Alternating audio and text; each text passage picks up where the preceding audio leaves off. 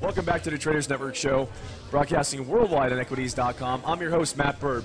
We're in Davos, Switzerland, covering the 2019 World Economic Forum. Today we're in the Russian House, and we have our next guest, Ben Yablon, who's been our eyes and ears on the street. Ben, what's happening out there? You know, it's a beautiful day in Davos. Uh, most people are out of the hotels and kind of networking, walking around on the street, enjoying uh, the beautiful weather before it gets cold tonight. You know, I've, I've, been, I've heard some rumors that Matt Damon's floating around, Jamie Dimon's floating around. I mean, are there some there, there celebrities? There's some big major influencers there. I mean, they're, they're bouncing around. I mean, they're they're visible.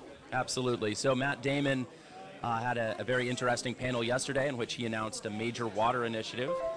Uh, there was an event hosted by the government of Australia last night uh, and Jamie Dimon was sitting uh, outside of that, and some of our friends, some mutual friends of ours, uh, might have taken a selfie or two with him. Yeah, you, you, know what? I did have, I did, I did have a chance to see some of the selfies floating around.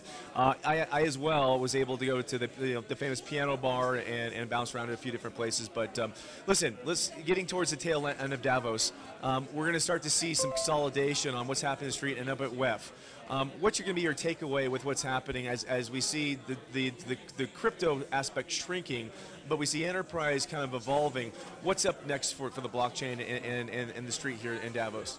You know, what, what we're really seeing is a clear trend toward consolidation. Um, many of the uh, questionable projects collapsed uh, under their own weight, and even some really good ones, uh, unfortunately, disappeared in 2018.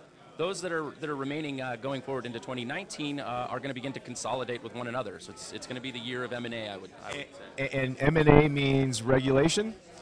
Um, yeah, so we've got smart regulation uh, that's that's being adopted uh, in a broad-based manner, and that will begin to allow all of these uh, businesses that are uh, that have been growing wildly over the last two years uh, to to expand at a more reasoned pace with uh, some jurisdictional certainty and proper regulation around them.